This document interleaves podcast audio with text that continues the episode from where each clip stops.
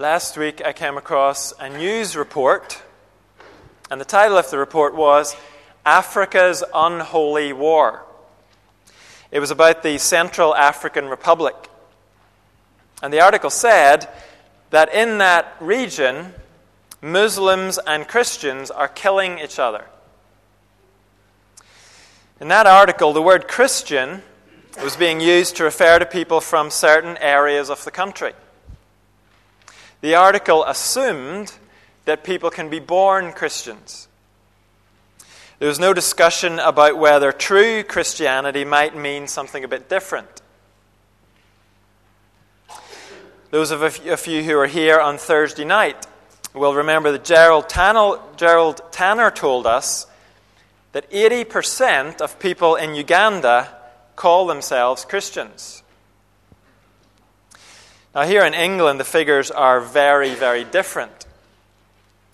But I'm sure there are still plenty of people in England who think of Christianity the way that article did, or the way a lot of Ugandans do. They have some vague sense that Christianity is their religion. They just haven't paid the slightest bit of attention to it their whole lives. A man in his 20s said to me not so long ago, I believe it, I've just never really looked into it. Now, as far as I know, he had never once been to church. I don't think his Bible knowledge would have stretched to knowing that there was an Old Testament as well as a New Testament.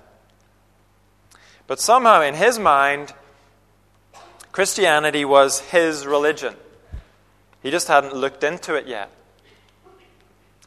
At some level, that man believes he's with Jesus, or that he's on Jesus' side. Just like those African fighters in the article do, I'm sure. But the question is would Jesus agree? Would Jesus own those men as his family?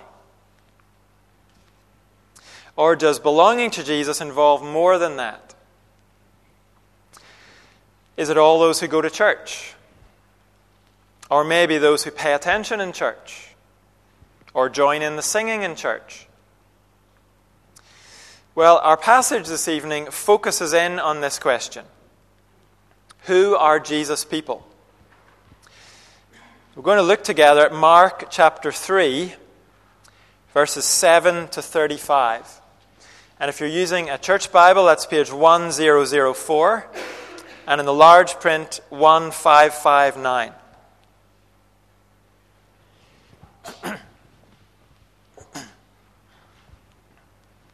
Mark 3, and I'm going to read from verse 7 to the end of chapter 3.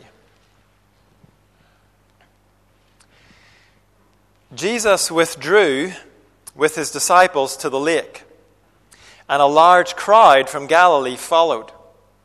When they heard all he was doing, Many people came to him from Judea, Jerusalem, Idumea, and the regions across the Jordan and around Tyre and Sidon. Because of the crowd, he told his disciples to have a small boat ready for him to keep the people from crowding him.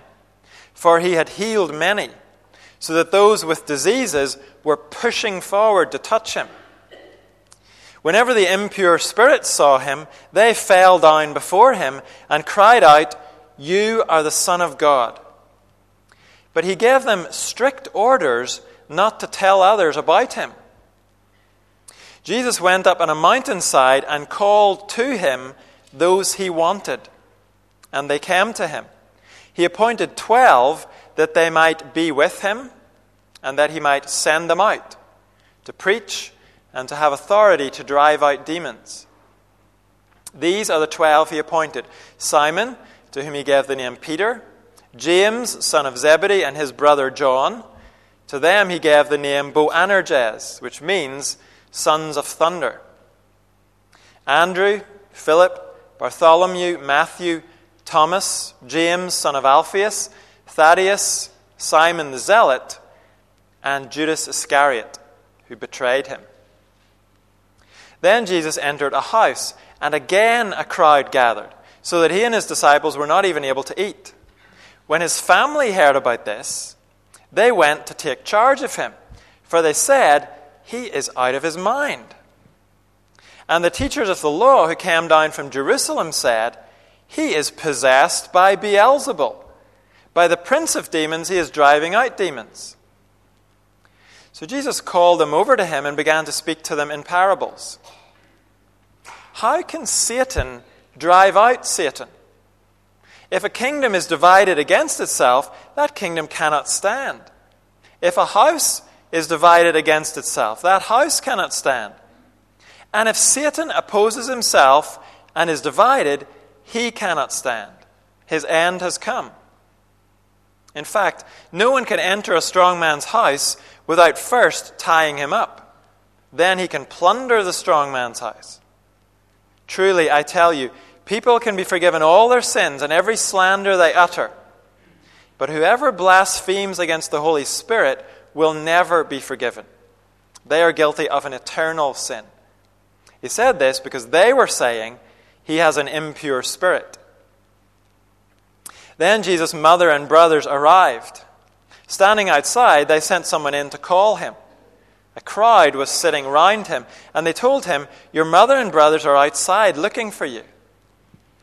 Who are my mother and my brothers? he asked. Then he looked at those seated in a circle round him and said, Here are my mother and my brothers. Whoever does God's will is my brother and sister and mother. This is God's word.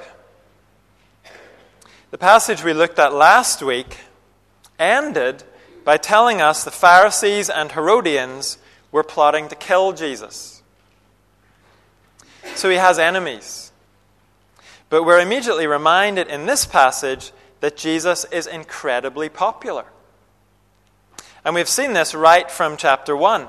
In chapter 1, when Jesus tried to take some time to pray by himself, his disciples came to tell him, Everyone is looking for you.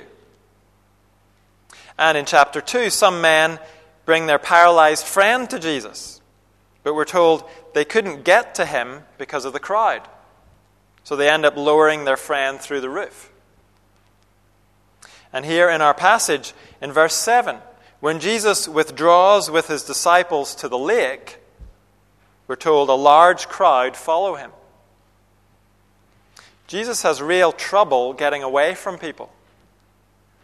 And here they come from all over the place. Verse 8 says, When they heard all that he was doing, many people came to him from Judea, Jerusalem, Idumea, and the regions across the Jordan and around Tyre and Sidon.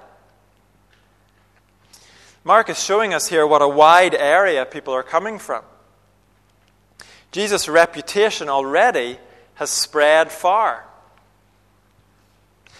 And this large crowd is literally crowding Jesus. Mark says the sick are pushing forward, literally falling upon him to touch him.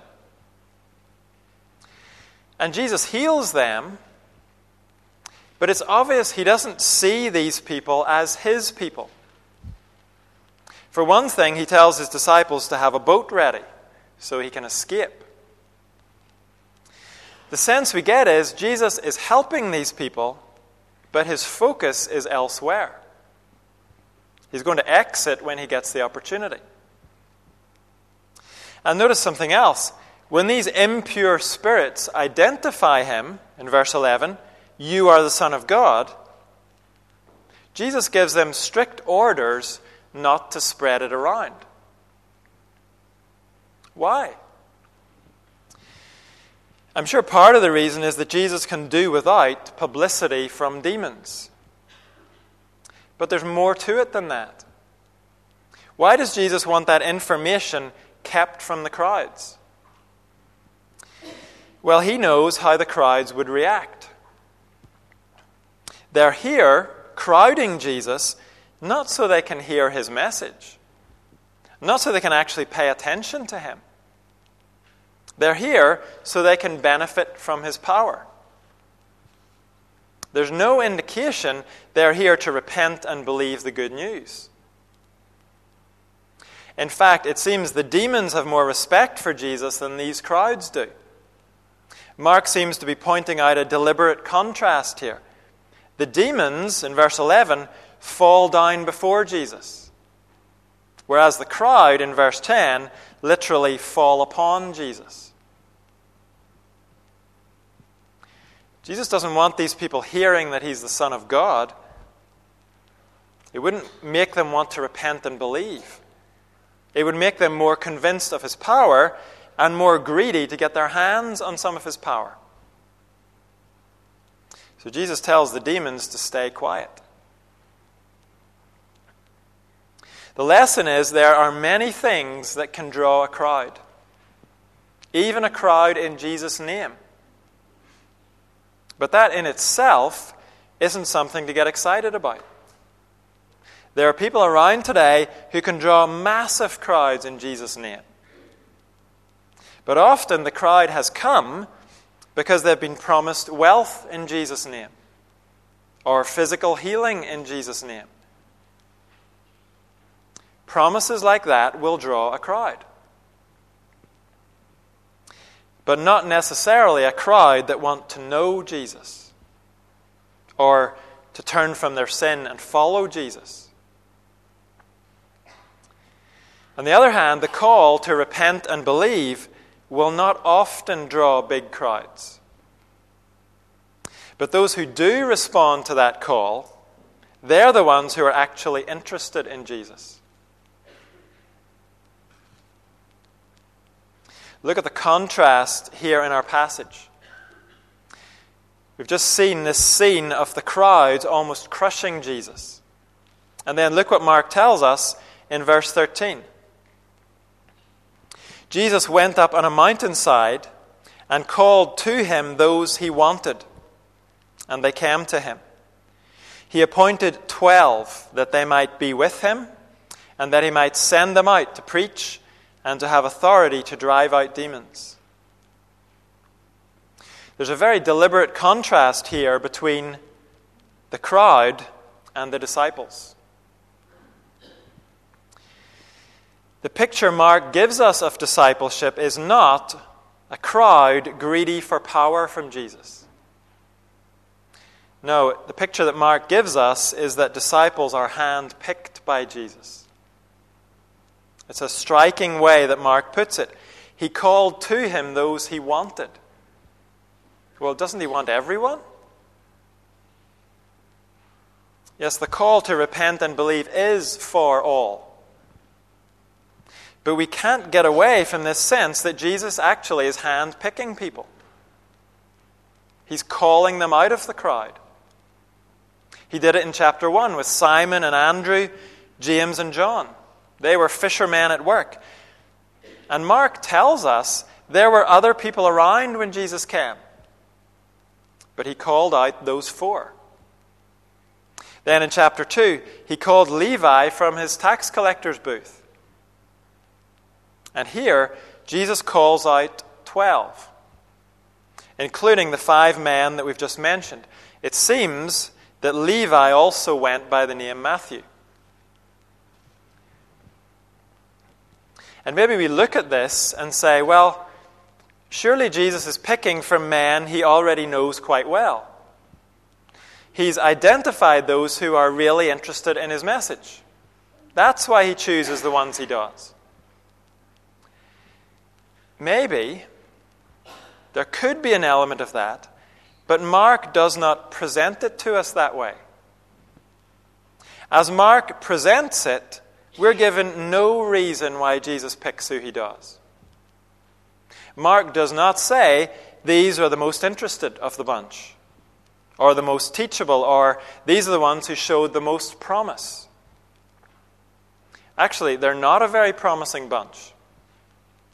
There are loud, hot headed ones, like Peter and the sons of thunder. There's at least one former anti Roman terrorist, Simon the Zealot, alongside Matthew, who collected taxes for the Romans. And, of course, Judas, who would betray Jesus. There are no obvious human reasons why these guys would end up as disciples. Sometimes football managers are interviewed and they say, Well, the team picked itself today. Meaning, the names on the team sheet are clearly the best available names. But that is not the case here. Mark is telling us that at the most basic level, discipleship is not the choice of the disciple, it's Jesus' choice. John reports in his gospel that Jesus said to these men, You did not choose me, but I chose you. Making disciples is God's work. And then look what discipleship involves in verse 14. He appointed these twelve that they might be with him. So before anything they might do for Jesus, disciples are to be taught by Jesus.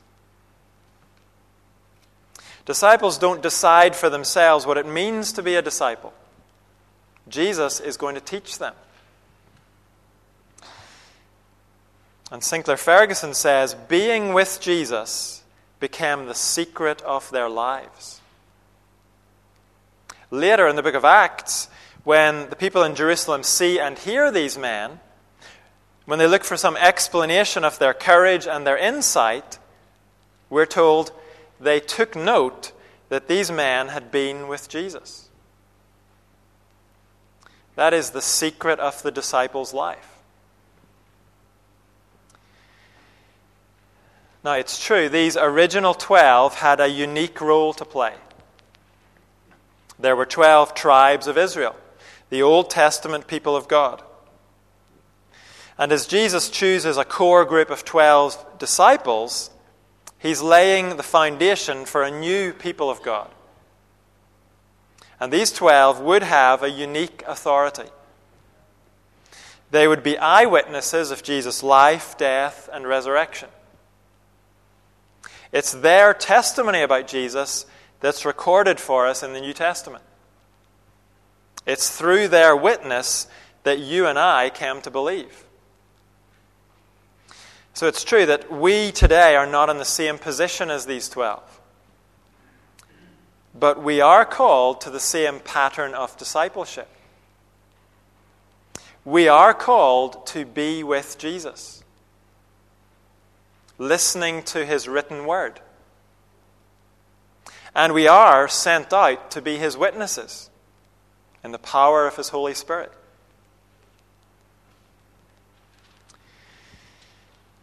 Mark wants us to see here that Jesus' people are not those who treat Jesus like Santa in his grotto, crowding around him for what they can get out of him. Jesus' people are those who come to be with him, to listen carefully to him, so that they can follow and obey him. So it's worth each of us asking ourselves which category am I in? Am I following Jesus for the fireworks? Am I following in the hope of spectacular answers to prayer and material blessings? Or am I following him because I've heard his call and I want to be with him and serve him?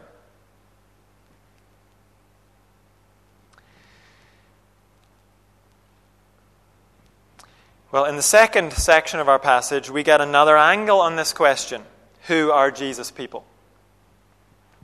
The contrast here is between mother, brothers, and religious people and true family. Look at verse 20. Then Jesus entered a house, and again a crowd gathered, so that he and his disciples were not even able to eat. When his family heard about this, they went to take charge of him, for they said, He is out of his mind.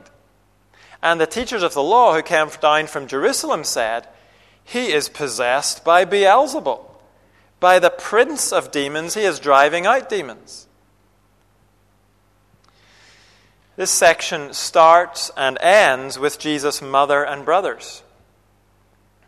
For the moment, we'll just notice that as they observe him and as they hear what he's up to, they seem to think they need to take Jesus in hand. But before we see how that ends up, the teachers of the law weighed in. The irony here is that the most religious people are the most opposed to Jesus. They accuse him here of being a messenger not of God, but of Satan. Beelzebul is another name for Satan. And these religious people are saying Jesus is actually possessed by Beelzebul. Obviously, they ha- cannot deny Jesus has power. But they're saying the source of his power is evil rather than good. And Jesus' answer to them is simple Satan would never attack his own kingdom. In fact, Jesus says what's happening is that another kingdom is breaking in. Satan's kingdom is being destroyed by a stronger kingdom, the kingdom of God. In verse 27, in fact, no one can enter a strong man's house without first tying him up. Then he can plunder the strong man's house. Jesus sees his ministry as binding Satan and plundering Satan's house. I realize that some Christians think of binding Satan as something that we are to do on a regular basis through exorcisms and especially through our prayers. Maybe you've come across that. But when Jesus uses the phrase, he is thinking of a once for all binding of Satan. Jesus did that through his life, death, and resurrection. We saw back in chapter 1, Jesus came to earth to defeat Satan. And at this point in his ministry, the battle is already underway. Satan will be defeated on the cross. That's where his power will be broken. Now, that doesn't mean Satan is quiet and inactive today, but he is defeated. He fights on, yes, he does, but Jesus has won the victory. So, binding Satan is not something you and I are called to do today. He is bound. Jesus has done that. You and I are to carry on the work of plundering Satan's house. We do that by sharing the good news about Jesus. That's what brings men and women from darkness to light and from the power of Satan to God. Sharing the good news. Remember, as Jesus explains his work of binding Satan, he's replying to people who say that he's serving Satan. Now, really, that is a silly thing to say. Why would Satan attack himself? But underneath that silly accusation, here's what these teachers of the law are doing they are observing the power of the Holy Spirit at work in Jesus' ministry. They're being confronted with the reality of God's king, bringing in God's kingdom. And they're rejecting it. They are stubbornly resisting the truth that's right in front of them. They're saying the greatest work ever done in history is actually the greatest folly to be resisted at all costs. That's what they're doing. And that's what Jesus is speaking about when he says in verse 28 Truly, I tell you, people can be forgiven all their sins and every slander they utter. But whoever blasphemes against the Holy Spirit will never be forgiven. They are guilty of an eternal sin. What is the unforgivable sin against the Holy Spirit? It is a settled deliberate rejection of God's work in Jesus. It's regarding Jesus' call to obedience and discipleship as the ultimate foolishness. It's taking God's truth and declaring it to be lies. Now, I don't know anyone today who claims Jesus was serving Satan. That particular accusation is just not current today. It's not around. But the mindset behind that accusation is everywhere today. Men and women who speak of Jesus' work as if it's the worst delusion, the worst con, the most foolish thing to base your life on. And Jesus is saying very simply that settled antagonism against the good news is a sin with eternal consequences. And again, notice here, it's a sin carried out by some of the most religious people. That was the case with these teachers of the law, and it's the case today when religious leaders pervert the truth. When they tell men and women that everybody ends up in heaven or that it doesn't matter what you believe so long as you believe it sincerely, or that sin is not really sinful, that God's happy as long as we're happy. All of that is blasphemy against the Holy Spirit.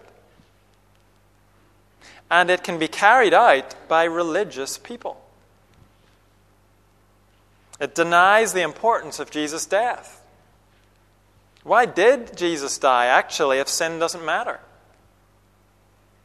It denies the reality of Satan and his kingdom, the very kingdom Jesus came to defeat and plunder.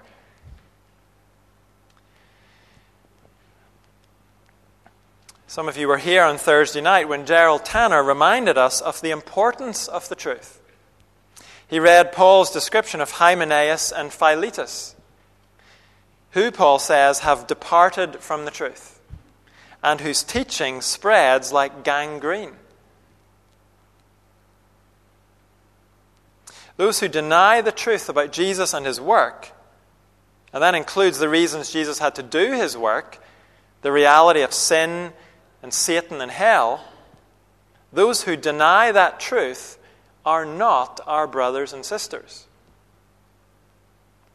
They are not Jesus' people, no matter how religious they might be. Jesus is not afraid to draw lines in the sand.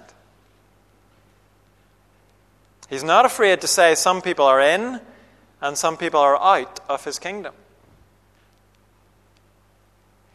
And that includes even his own family. We've already seen in verse 21 that his family have come looking for Jesus because they think he's out of his mind. He's flipped. Maybe they think he's got much too elevated ideas about himself. Or maybe they think he's going to get himself in trouble. But whatever their precise reasons are, they have come to take charge of Jesus. And after telling us how Jesus dealt with his religious opponents, the focus then shifts back to his family. In verse 31, then Jesus' mother and brothers arrived. Standing outside, they sent someone in to call him. A crowd was sitting around him, and he told, they told him, Your mother and brothers are outside looking for you. Who are my mother and my brothers? he asked. Then he looked at those seated in a circle round him and said, Here are my mother and my brothers. Whoever does God's will is my brother and sister and mother. It seems that Joseph may already be dead at this point in time. But Mary and her other sons arrive, and if you picture the scene here, it's quite a symbolic scene. Mary and her boys are outside the house. Jesus is inside, surrounded with disciples who have no blood relation to him. But it's those disciples Jesus points to when he says, Here are my mother and my brothers. In other words, Jesus is saying, It's not blood that counts. Not really. It's doing God's will that counts. That's what distinguishes my true family from everybody else. Now, by itself, doing God's will is not a very clear statement. Isn't that what every religious person is trying to do in some way? So, can we be any more specific about what Jesus means?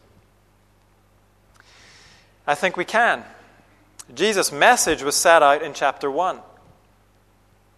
He said, The time has come. The kingdom of God has come near. Repent and believe the good news. According to Jesus, that's what it means to do God's will. That's what this circle round him in the house are doing. And it's what his family and the teachers of the law outside the house are not doing. Jesus is not against human family ties. But he's teaching that there's a higher kind of family tie. There's a higher loyalty than blood loyalty. It's loyalty to our Father in heaven. Our loyalty to Him, expressed through commitment to His Son Jesus, that determines our greatest family ties. Jesus' true family is our true family. And in Jesus' case, over the course of time, at least some of his human family did come to join his true family. But they had no special privileges. They joined his family the same way as everybody else. They put their faith in Jesus, who he is and what he did. And they became disciples of Jesus. They listened to him and they obeyed him.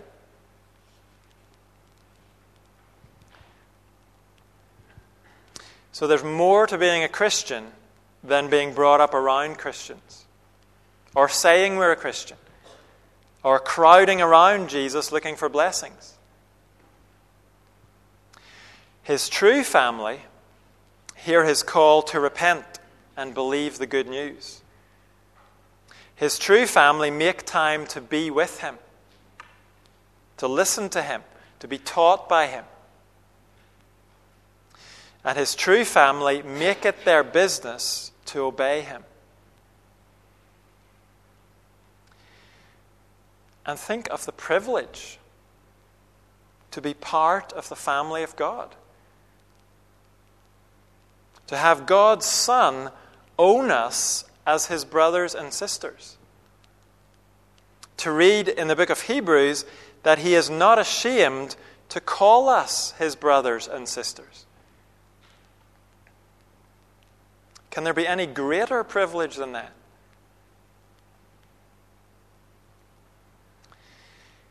We're going to respond to God's goodness to us as we sing, Name of all majesty, and then Soli Deo Gloria.